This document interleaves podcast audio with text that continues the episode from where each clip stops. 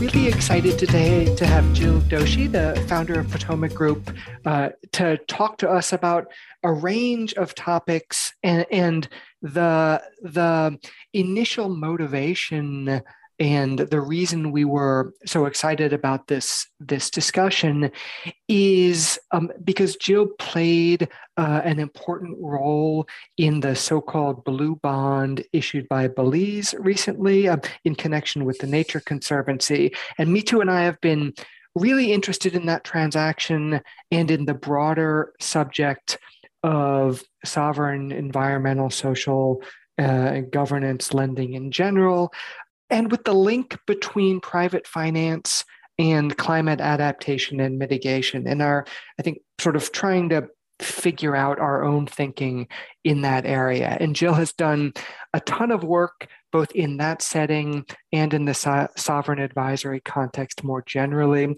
She's also the, the host of a great podcast, Sovereign Debt with Jill Dauchy. So um, we couldn't imagine a better person to have on to, to start this discussion. And, and Jill, maybe I can just start by saying thank you so much for, for joining us.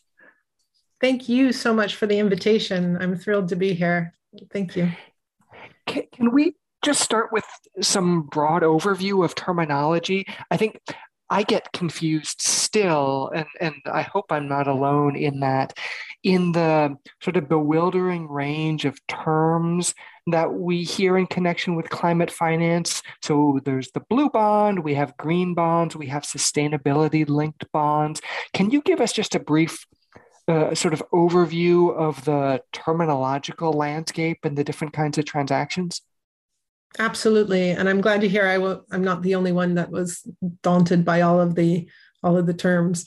Um, you know, my background is in sovereign debt and advising uh, governments on debt distress and, and debt issuances. Um, so I'm was relatively new to the whole kind of impact world and climate finance, and so my first step into this was actually learning the difference between green and blue. It sounds silly, and climate and nature. Um, I didn't really appreciate um, for quite some time really those distinctions. Um, climate and nature, first of all, is just really they're talking about when you're talking about climate, it's really about the carbon markets and and and climate change uh, and um, global warming and all of that. And the nature, you're really talking about biodiversity and um, natural ecosystems, and, and often sometimes even uh, key species. Um, but getting back to the kind of finance of it, there's two broad categories. The first is really the what we call the use of proceeds bonds, and these are very akin to kind of project finance, where um, someone will borrow money for a very specific purpose. Um, and those are go by the names of the sustainable bonds. Um, and the, the most common category is really green bonds. We hear about those and the, and the blue bonds.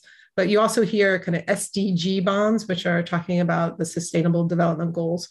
Um, so when we're talking about green bonds, we're really saying that you're borrowing money to use the proceeds for this sort of green project. You're going to, it's usually you know land related or uh, again kind of carbon related. So you're going to build a, a solar park, or you're going to plant trees, or you're going to restore, um, you know, something, you know, in the land and blue bonds is really very specific towards the ocean uh, and blue economy. And so there you're talking about the seagrasses, the mangroves, um, fisheries, etc. Um, but it is still very much linked to a project. SDG bonds are more broad, and that's really can be anything of the UN development goals. So it can be gender empowerment or other social uh, kind of projects, education, uh, building hospitals, etc. So all of that is kind of in this one big bucket of the use of proceeds bonds. Um, the other big bucket is this emerging what we call sustainability linked bonds. And they're going by a lot of names because it's just an evolving field. So they're also known as nature performance bonds or performance linked bonds or often commonly kpi bonds. And the kpi is the key part. That's uh, a key performance indicator. So, unlike the use of proceeds bonds, the sustainability linked bonds are general use of proceeds. So, you can borrow the money and you can use it however you want in your general budget. However, the terms and conditions of the bond are going to be linked to a particular outcome and that's the kpi that's the key performance indicator so you'll you'll say we're going to lower emissions by a certain amount and if you achieve that a target the bonds will have a different payout structure these are these have emerged in the corporate sector, usually in this in the form of a step up coupon if you fail to meet the, the indicator. And in the sovereign sector, they're they're still being developed, uh, and we're working hard on on rolling those out hopefully soon.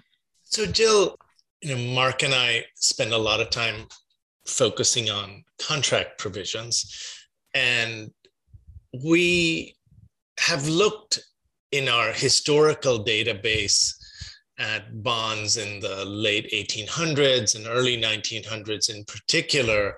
And one of the interesting aspects of a number of those historical bonds is the importance of the use of proceeds provisions.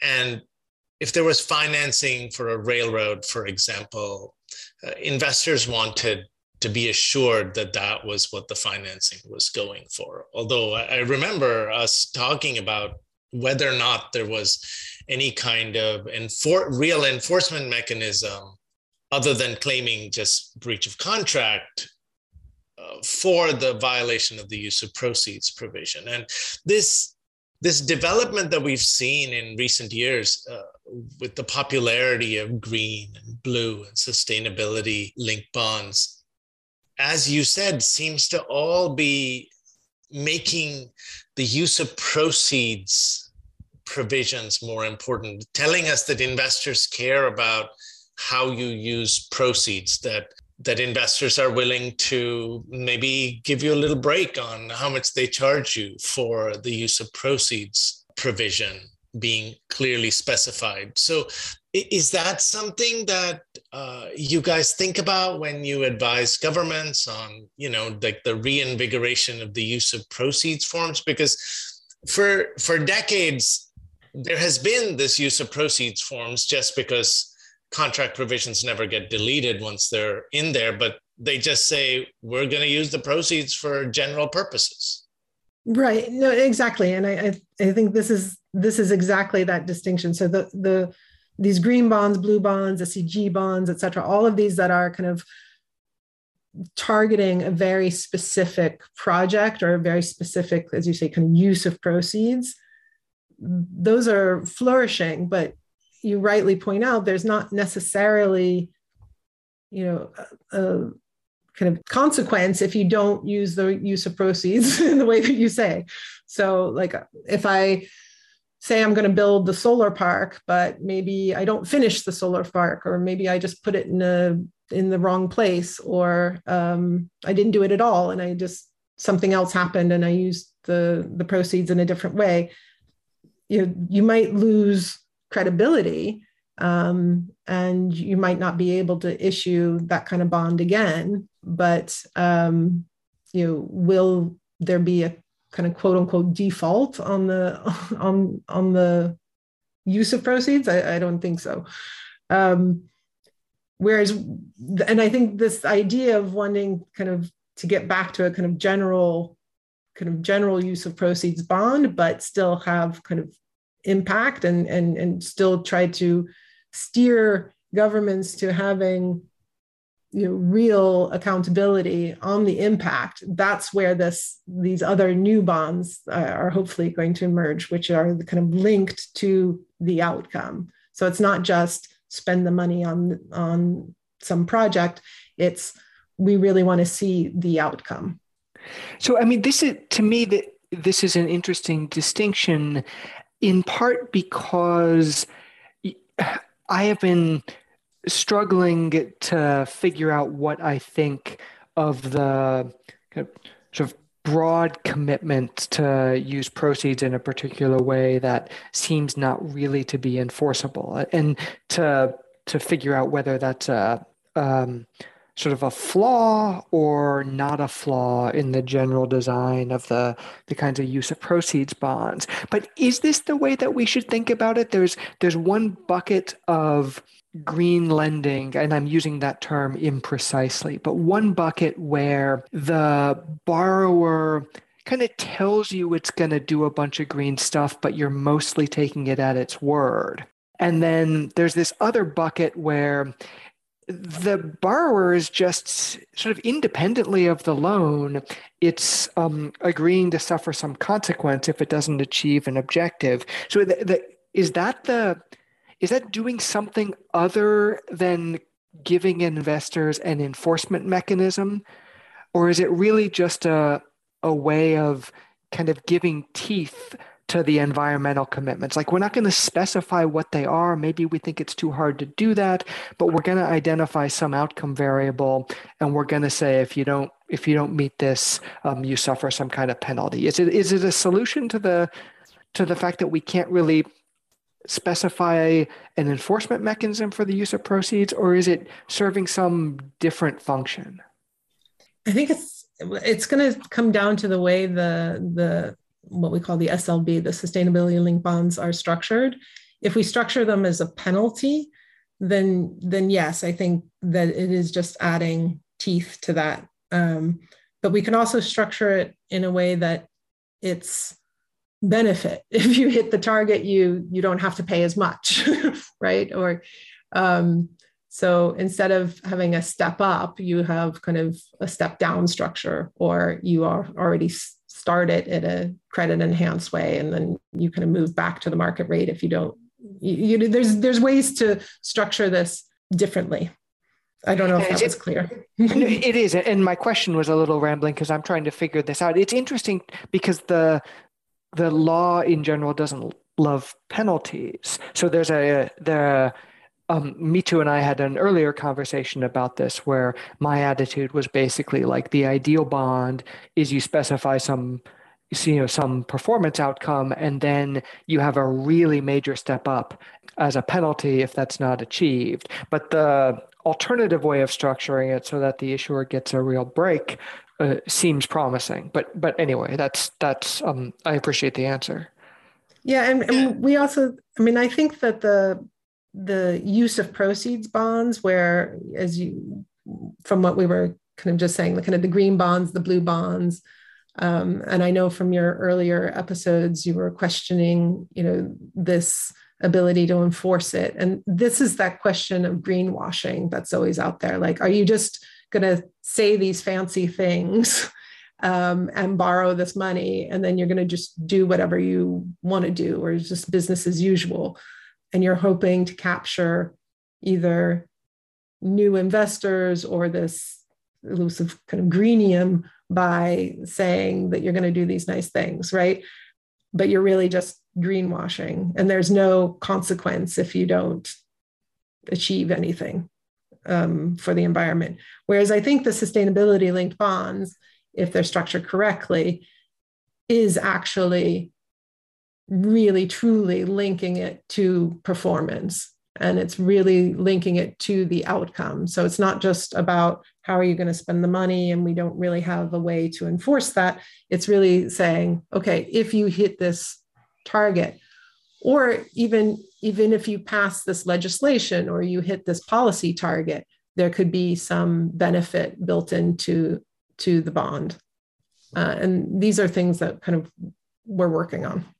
So, Jill, on on this, this I find the ideas of idea of sustainability linked bonds uh, fascinating, especially in uh, light of the attempts to popularize GDP linked bonds that the World Bank mm-hmm. was involved in as well. And as we all know, th- those have, despite uh, the sort of very strong intellectual justification for them and the intellectual justification for why the market should love them, right. we've had, I mean, no success at getting the markets to be interested. And right now we're in the middle of this just completely dragged down battle with Argentina on its GDP warrants, where you know mm-hmm. both sides are yelling and screaming about bad faith. So that must. I, I, what are you guys, um, or what do you, what are people doing to to get this to work? And why do we well, think exactly? I mean, we're well, we're looking at all of the other precedents of linking bonds to something. So the whether it's the inflation linked bonds or the GDP linked bonds or commodity linked um, instruments, you know, we're trying to see what worked, what didn't work, um, and looking exactly on why haven't the GDP linked bonds really taken off. Part of the problem, I think, is the nature of just GDP um, and this idea that one, it comes with a great lag, it's often revised, it can, you know, there's questions of whether or not it can be manipulated. Um, so I think that has been kind of an ongoing question mark. So I think with the sustainability linked bonds, it's going to be very important to structure the KPI correctly so, and again, the KPI is the key performance indicator. This is actually going to be the the ratio that you need to hit or the the actual target that you need to hit. But hopefully, if structured com- correctly, that KPI is very deeply rooted in government policy to begin with. Uh, and that's again to kind of use another term that's that's the SPT. That's the kind of um, the the performance uh, target, right? That uh, for a country. So that's going to be their their very stated public goals under the Paris Agreement, so their NDCs, right?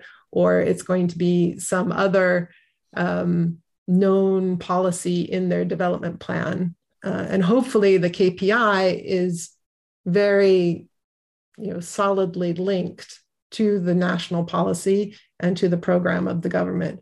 And then that's carrying a lot more weight uh, in the bond instrument. Okay, so um, let's talk, uh, if you don't mind, a little bit before we go to our break about uh, some of the projects that have, at least to my mind, worked really well in this space. And you've been involved in some of them uh, your wonderful podcast. You've talked to people about these. Before we go into discussing Belize, that seems to be the talk of the town, I'd like to start with the basics, if you don't mind, about the Seychelles uh, debt for nature deal, uh, just in terms of a drawing a contrast between debt for nature deals and using debt restructurings as a way to do environmentally uh, sound uh, policy, but also to give us some sense of what this entire world of debt for nature uh, swaps is that again um, you know uh, seemed to have got, gone out of favor but now lots of people are talking about them as if they're you know uh, the brand new thing that will save the world yeah, so exactly. I mean, they, this is not a new idea. Uh, it's been around since the 80s. It was very popular kind of in the 80s and 90s. Um, and then kind of, I, I think kind of just got eclipsed by the HIPC program and, and other global kind of flavors of the month, so to speak. Um, and um, I think in today's world with this renewed anxiety about sovereign debt, uh, you know, in the in the context of the pandemic and very high debt levels, um, coupled with the anxiety over climate change and recognition that many of these countries that are in dis- debt distress are actually the keys to not to be melodramatic but to saving the planet. I mean they are you know the stewards of our most critical ecosystems and so, how can we maybe link the two and find solutions for these countries' debt problems, as well as providing the fiscal space for them to pursue the policies that we all need them to pursue. I mean, these are, you look at the numbers of you know the trillions of dollars that are needed to for investment in the adaptation mitigation transition and the money's just not there. So how do we i think this is the big you know question of our era is how do we get this money that's trapped in the global north that says it wants to have an impact and is increasingly clamoring for ESG outcomes? How do we get that money into these you know more risky environments that in countries that don't necessarily have regular affordable access to the international capital markets. And then at the same time these countries are also you know we're developing the common framework we're developing all of these other you know ideas for debt relief for these countries. Maybe we can somehow connect the dots. Um, it's not easy. It's there's as is always with sovereign debt, there are a lot of geopolitical and other interests, and and it's it's complicated. But I think it's what the era is calling for, and we have to be bold and brave and and try to find these solutions. And debt for nature is one of them, uh, as, as well as these other instruments that we were just talking about. So, but before we go to break, can I just follow up really quickly? Um, to kind of close the the loop about the link between Seychelles and the oh, the Belize yes, deal. No, I, I I mean I take your your point actually sets it up really nicely in a way. I have been I have been thinking about the Seychelles transaction as sort of a uh, kind of a proof of concept in a way, but then my sense of it is that it was um, so first of all, a very small transaction, but also conducted. Uh, tell me if I'm wrong. Outside the context of a broader debt restructuring, and that it, in some ways it seemed like it came and went with a big shrug. Am I? Am I? Are the differences? So first of all, am, am I right about the to have that somewhat dismissive take about Seychelles, or, or am I being too cynical? And and to the extent there are differences between the two transactions? Are they uh, they're certainly not just size. Belize was much larger, but is it does it matter that the the blue bond in Belize was was part of a broader debt restructuring? Do we need to think about the link as very important? I, th- I think for us, you know, in the sovereign debt world, you know, your view of the Seychelles deal is common, and and I even had it a little bit myself of just not really sure it was that great and it was kind of small and the paris club didn't really give a very big discounts and but as i kind of got into the weeds no pun intended with it um, and and really spoke to people in the seychelles and in the world of conservation then i had this aha moment of actually this was really an important deal. It was a hugely important deal for seychelles and it was a really important deal for conservation. I don't have the numbers in front of me, but it's enormous footprint of, of ocean that was put under con- conservation in that deal. And everyone that I speak to in the conservation world always is constantly reminding me of saying, you know, even if a deal is small in terms of the financial impact, it can have a huge impact on the conservation, which is actually very, very meaningful. So they try to rem- remind me that you know we don't necessarily always have to treat the whole debt problem or the whole debt stock of a country to have or, or to achieve a meaningful outcome for conservation. And I think that's important for us kind of sovereign debt nerds to remember because we can get kind of, you know, always thinking about the the, the whole big picture and, and lose sight of the conservation. I want to follow up on this, and then we really do have to go to break because I, Liana will will scold us otherwise.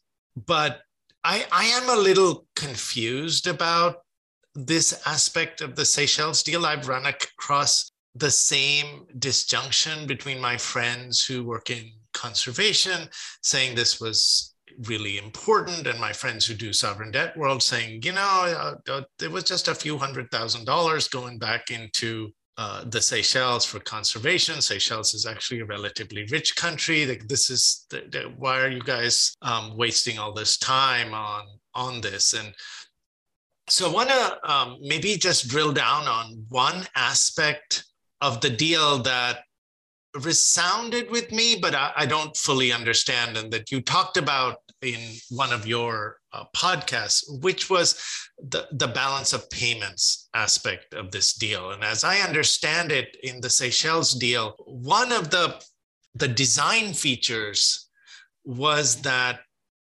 some of the debt that was supposed to go to the Paris Club, I, I think it was France in particular, instead, the money gets put into local currency and then put into conservation. And so th- there's these two aspects of it that seem to be important, yet from an economic perspective, unless go- you're going to inflate, what benefit does it do to have, you know, francs, uh, have euros go into local currency? So that that's what, but but uh, in your conversation, I, I think this balance of payments aspect of it loomed large, even though it was a small amount of money. And I'm, I'm hoping you can explain to us why, in, in real world practice, converting some of the debt into local currency is not just all about inflation.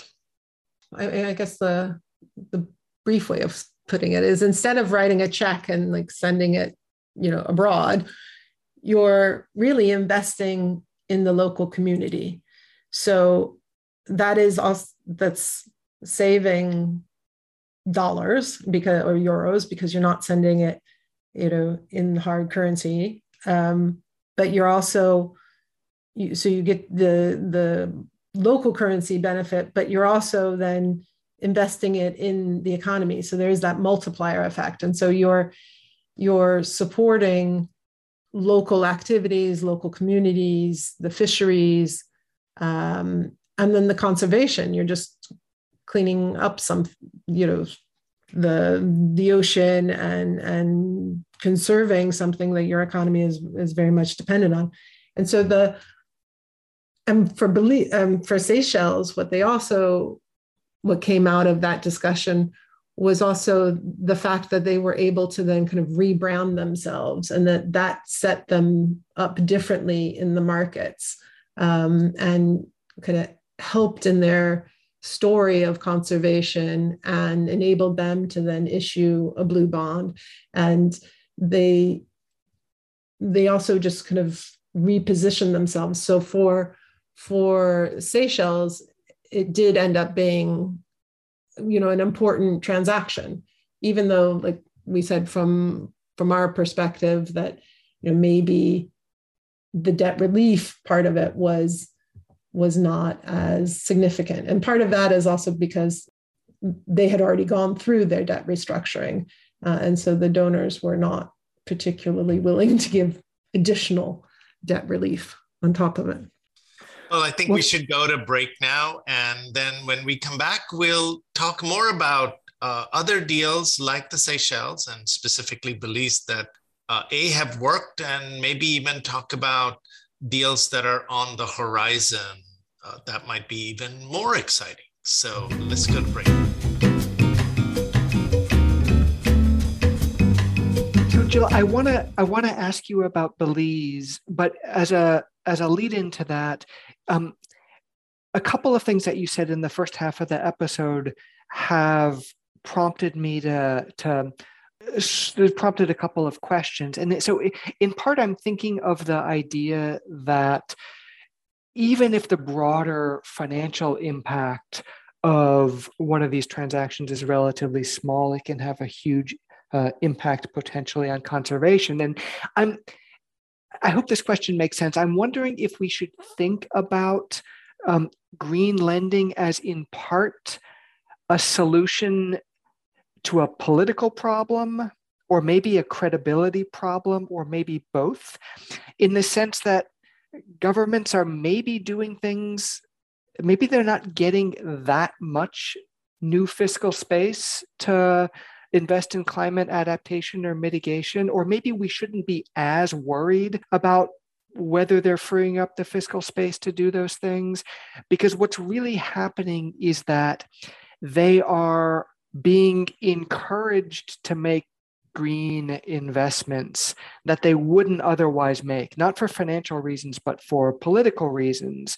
And maybe they're being, to the extent uh, investors wind up ultimately care about this, maybe they're developing some credibility so that when they say they're going to make green investments, people believe them. Is that an important part about how we should be evaluating these transactions, or should we really be asking just whether they free up a significant new fiscal space for investing in the environment? And, and, and to be specific, you're thinking about the debt swaps at this point, not the kind of new money instruments, right? Yes, that's right. Thank yeah. you.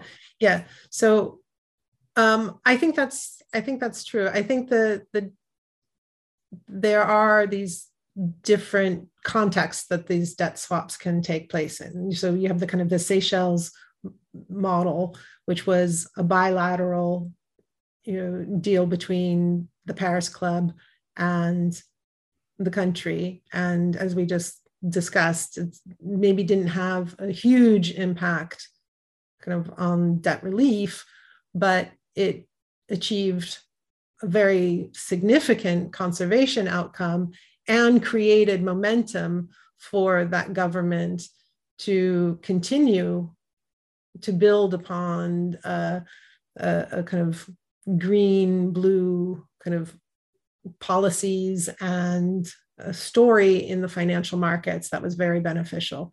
Um, you know and then there's these other ones, which we'll get to in kind of the Belize context, which are happening in a context of debt distress.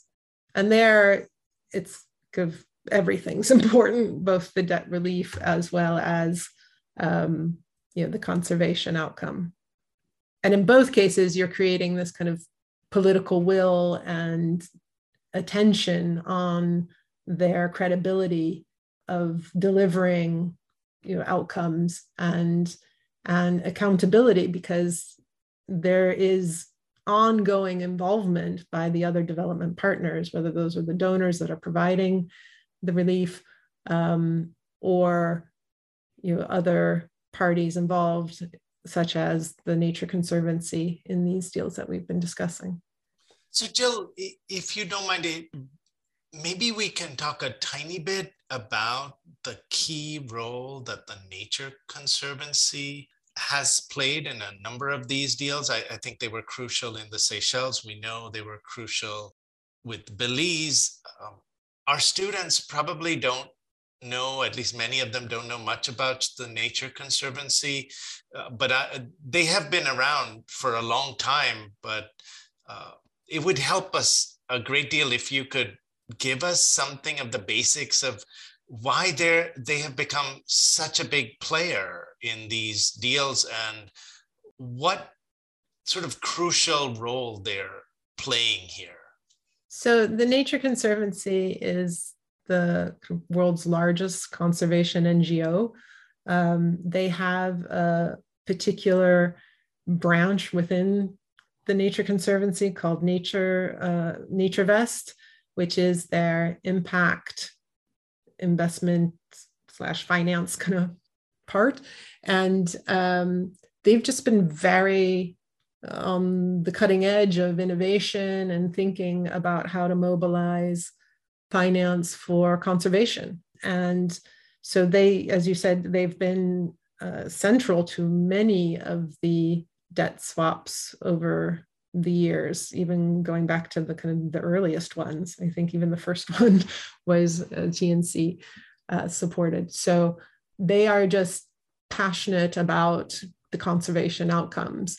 Um, and they are kind of aligned with this 30 30 30 goal you know 30% of the, the territory of the earth 30% of the ocean by 2030 so it's kind of they they have a goal uh, and they're um, looking to you know for countries and for transactions to to achieve that goal so and they have the ability and are and the willingness to use their balance sheet and and their you know strong credit rating to to try to kind of be in the mix of the financing and, and of these transactions, as we'll get into, uh, to to make it all happen. So uh, one one thing, and maybe we'll get into this uh, in our discussion of Belize, but I think it's worth thinking about a little bit separately. Although please correct me if I'm wrong, since you've actually uh, worked with these institutions on real deals. My sense is that for any of us who care about conservation outcomes actually being achieved as opposed to just you know going on ted talks and saying that they're going to happen the nature conservancy provides credibility like one of the things with belize that seemed to matter and maybe this will get us into the Belize discussion, is they had people on the ground, people on the ground who were well respected, who were going to make sure that. No, absolutely. The, yeah. No, sorry, please go I yeah, no, no. I, I didn't mean to cut you off. I, I, want, I want this, this credibility function uh, strikes me as uh, really important because, you know, the, a lot of these bonds that say that they're green and don't, you know, that, that don't promise to do anything and will like tell you clearly we promise to do nothing and we may use the money to other things and then you know and you can't do anything. Here this sort of solves that problem because the money is dedicated and the nature conservancy is going to make sure you're not going to get more relief unless you do the things uh, you promised and they're maybe less susceptible to cap political capture and i mean I, am probably building a, a, sort of a sandcastle in all in terms of all the good things they could do to improve the world but you know I like the no, credibility no, function. You're, you're, you're spot on. And, and when I mentioned NatureVest and, and their kind of finance types who are thinking about, you know, all of these sorts of transactions, I, I should have equally highlighted all of their scientists and all of their, you know, conservation, you know, implementation and all of the, all the boots on the ground that they have in, I think, 70 or 80 countries. I forget the count now. Um, so they are very much in the science of, of what's going to happen. They're in the implementation of what's going to happen. And so, absolutely, they're lending huge credibility to these transactions. It's not just up to the government. The government is really in partnership with the Nature Conservancy going forward. Uh, and to get to the Belize transaction, one of the reasons why that transaction could happen is precisely because of the long and very deep relationship that TNC has had with uh, the country over decades. So this wasn't just, you know, someone showing up and saying, "Oh, we're going to, you know, do this project." Um, this is very much, you know, kind of in the the DNA of of of the Nature Conservancy and, and their relationship with these countries. So, can we use this as a springboard to talk both a little bit about the transaction and also about the role of the Development Finance Corporation? Because mm-hmm. Tell me if I'm wrong in my characterization of the transaction. I, I know I will be overly simplistic, but in effect, if we sort of strip out many of the details, the proceeds from the blue bond are lent to Belize, which uses them to retire the super bond. And of course, the Belize promises to repay that loan. And so, in a very simplistic sense, the blue bond is backed by the full faith and credit of Belize and nothing more. It's kind of like a country bond in that respect, except that we've been talking about some of these important distinctions. And, and too, and you were talking about the Nature Conservancy's role in lending credibility to the the promise to do green stuff with some of the fiscal space that gets freed up. And I'm wondering if we can talk first of all if you can correct or elaborate on my characterization of the transaction, but also if we can talk about the role of the DFC. So as I understand mm-hmm. it, it provides political risk insurance, but really that means that if Belize doesn't pay uh, the loan back, TNC can go to arbitration. And then, if they win an arbitration, which they presumably would, they can make a demand for payment. And then, if Belize won't pay, then and only then, years down the road, does the political risk insurance kick in. So, I'm wondering what I, it, it seems to me like the role of the, the political risk insurance might be more than just purely financial. And, and I'm wondering if you can talk a little bit about that. Okay, first, I think to just go back to the transaction, um, it's actually several transactions. Uh, and I think that's what needs to kind of be fleshed out. And I'll try to try to be as clear as possible. Um, so at the heart of it, you have Belize who just couldn't pay back the super bond, uh, which, as we know, was already uh, consolidated all of its external debt into one bond because of many other restructurings. So you have a country that has been struggling with its external debt for a long time, hurricanes, all sorts of other reasons. Um, and it had yet again fallen into debt distress, mainly because of the pandemic and the collapse of tourism, which it depends on. Um, so those negotiations were ongoing. So that's kind of one transaction was the kind of negotiations with bondholders and what was going to happen. And that was had kind of reached a stalemate because you had the the bondholders really insisting on the you know, involvement of the IMF. Um, they were looking at more of a kind of exchange into another new instrument which uh, is, um, you know, Lee Buchheit used to call the son of super bond or something. So there was going to be some kind of super bond 2.0 coming out. Um, and those negotiations were really fraught, uh, tense, and had reached kind of a stalemate. And then there's this other idea of this debt for nature transaction. As I said, there's been an ongoing decades long uh, relationship between TNC and the government. Uh, they had talked about debt for nature in the past. Um, and actually, they have relationships with the previous government. And so when the new government came in, um, there was a lot of consensus across the political spectrum that this was a good idea. So then, kind of, how does it work? And this is where the other transactions kind of come in. There is both the blue bond what is called the blue bond, which is TNC creates a vehicle and borrows money. And this is an important point from new investors, right? This is a new investment pool. These, this is going to be a double A rated uh, instrument. It's it's not targeted to kind of the emerging market distressed characters that were holding the super bond. So they issue a blue bond to other investors. And then they on lend that to Belize in what's called the blue loan. And the blue loan is what then benefited from the DFC uh, insurance policy.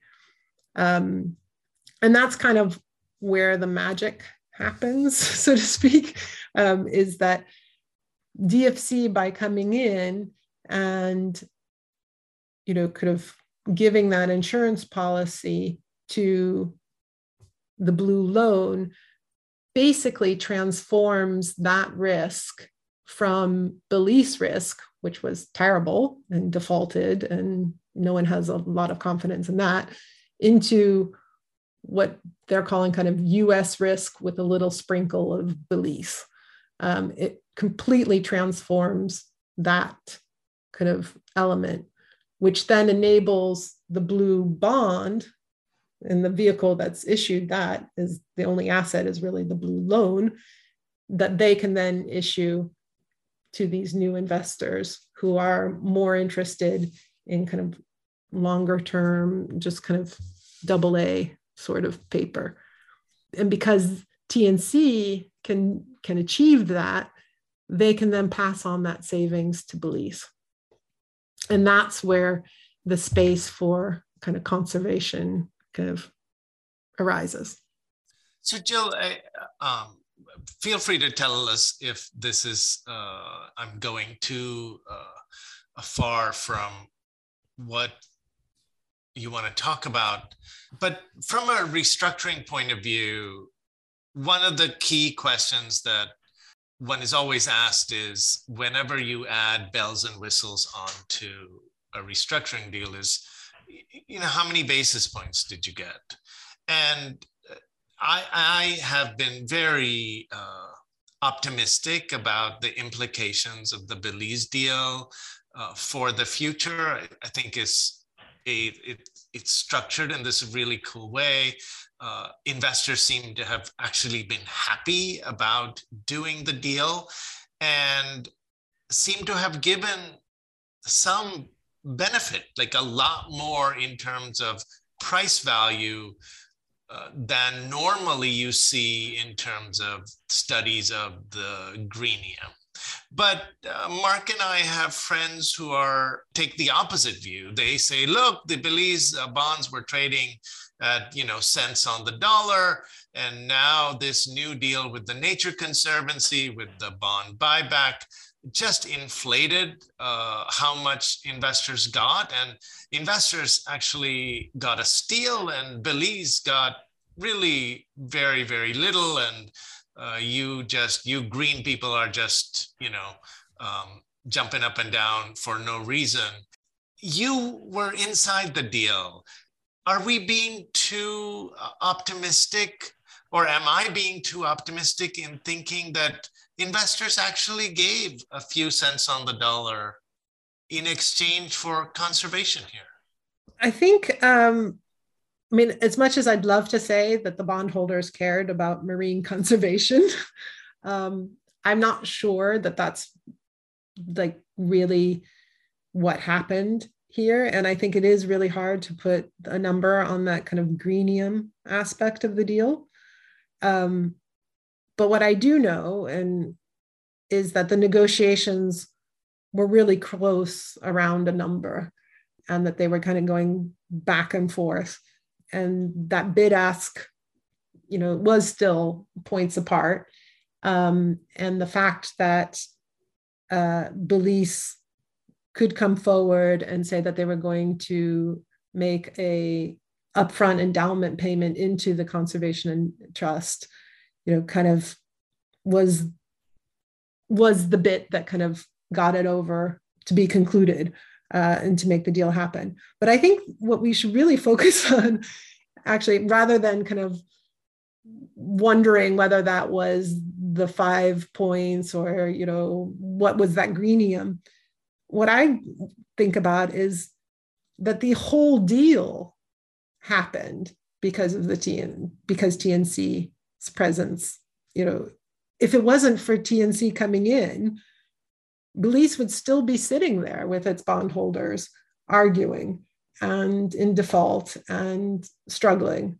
Um, I mean, we know how long those negotiations can go on. Um, the bondholders were absolutely insistent on, you know, things that were non-starters for Belize.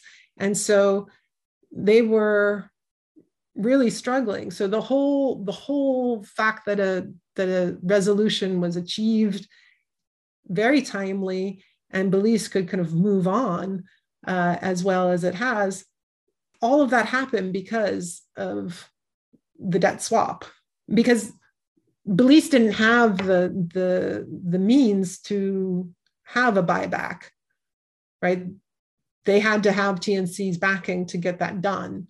So, absent that, they would still be sitting around arguing about the son of Superbond. And to get back to kind of Mark's point about the DFC, the DFC's coming in, and I agree with you that the, you know, this arbitral award, you know, insurance, the political risk insurance that they provided is a bit cumbersome it might even be a bit expensive. There might be other ways, you know, in future deals that we can think of something else. Um, but it really, you know, kind of enabled it to happen. And I think there was an added benefit going back to kind of the credibility, the governance, the whole story that you had US involvement and kind of a stamp of approval on the deal. that just helped get it done. You mentioned um, a sort of future looking towards the future and, I, i'm hoping we can ask you to do that a bit as we wrap up um, in the sense that there are it would seem to me lots of potential candidates for similar deals i mean Mitu and i are thinking uh, some about sri lanka this semester which has both marine conservation and deforestation uh, challenges to to address. Um, so, what do you see in the next couple of years in terms of opportunities to use this or similar kinds of transactions? Either in the i don't want to put anybody in in a restructuring context who you know like wants to pretend that they don't have to be there but so whether in a restructuring context or not um, uh, what what would you be looking for in the next couple of years? I think there's there's great opportunity for these types of transactions.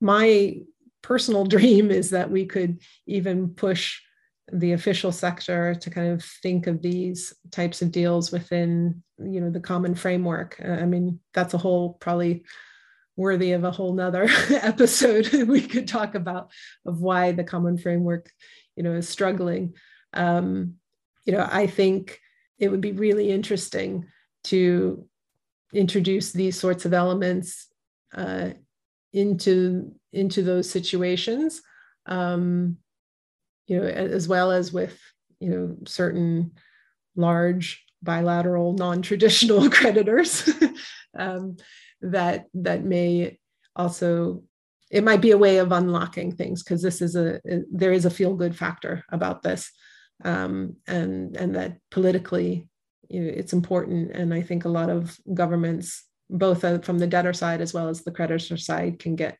around. Um, so I think you're going to be seeing a lot more of this, hopefully.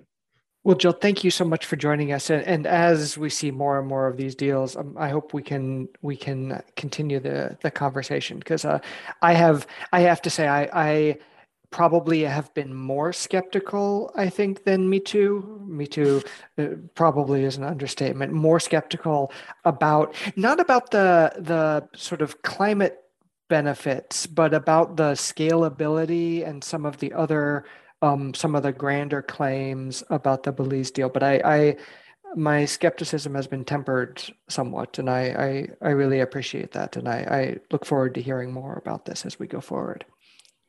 Great. Well, I, I look forward to keep talking with you and convincing you. I'm trying to turn everyone into an eco warrior now. that would be it. We we need more more rather than fewer of them. But thank Absolutely. you so much for for joining us.